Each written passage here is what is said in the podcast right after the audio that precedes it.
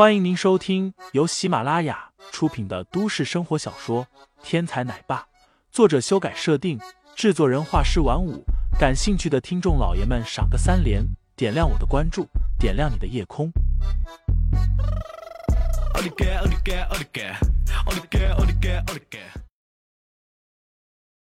第一百七十七章，白子梅去向下。秦文霄也叹道：“天上地下，能够配得上梅若欣的，恐怕也只有……”虽然他只说了一半，但是两个人却都明白对方说的是谁。不过，我听说，还是有不少的有钱人在打梅若欣的主意啊。秦文潇继续道：“小打小闹而已，他们早晚会被收拾掉的。”王志尧不屑道。在这个地方，能够接近梅若欣的，恐怕只有游轮上的船长吕小树了吧。此时，梅若欣已经站到了金卡会员区的舞台上，音乐响起，梅若欣拿起话筒，一展歌喉，稳健的台风，动听的歌喉，顿时让现场陷入了沉醉。此时此刻，我若是能够站在梅若欣旁边，该有多好！王志尧口中低语，这不但是他的心声，也是这船上众多会员的心声。这个时候，在六层的监控室，林飞已经调出了监控视频，正在查找白子梅的踪迹。门口舱门的咔咔声惊动了林飞和陈月。陈月惊异道：“林飞，这是怎么了？”林飞随口回应道：“没事，有人锁死了舱门。”啊，那我们是不是出不去了？陈月听完一阵惊慌。有我呢，没事。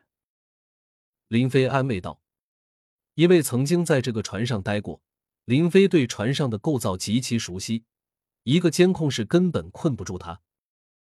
更何况他还有那张特殊的卡片，随时可以开启船上的最高权限。对他来说，当务之急是找到白子梅的下落。”戴帽子的船员看着监控室里的林飞，一阵狞笑：“哼，还故作镇定呢！等会儿我把监控室的空气抽干，看你们还能不能待得下去。”林飞的手指在键盘上翻飞，很快就调出了一段段的监控视频。按照时间，不符合条件的监控视频都被林飞直接过滤。林飞很快就锁定了一段监控视频，播放起来。画面飞速的前进，时间紧急。林飞使用的是快速播放。很快，屏幕上显示出了白子梅几个人的踪迹。三个美女一边走一边看手机短信，上面有梁志华发给他们的房间号码。三个人说说笑笑，很快走进了既定的房间。不过，房间里面没有监控，林飞不知道里面的情况。只能继续观看外面的情景。时间不长，梁志华来了，给现场的工作人员打了声招呼，然后就进入了房间。在后面是工作人员送餐的画面。又过了十分钟，梁志华退出，然后有三个黑衣人来到这里，走进了房间。之后，三个人每人扛着一个麻袋走了出来。林飞看着他们消失在舱门口，便再也没有了动静。找梁志华。很显然，梁志华在这里的酒菜里下了药，迷晕了白子梅三人，然后让人把这三个人带走了。陈月，你把这段视频拷下来，我去打开舱门。林飞扔给陈月一个 U 盘，然后起身来到了舱门前。此时，在舱门的上方有一个通风口，正在呼呼的吸收房间内的空气。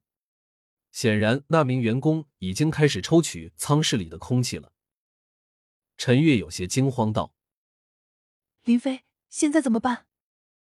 林飞道：“没事，做好你的事，这里交给我。”此时，林飞并不想动用那张特殊的卡片，船上的情况还不够明晰，底牌当然要留着最后使用。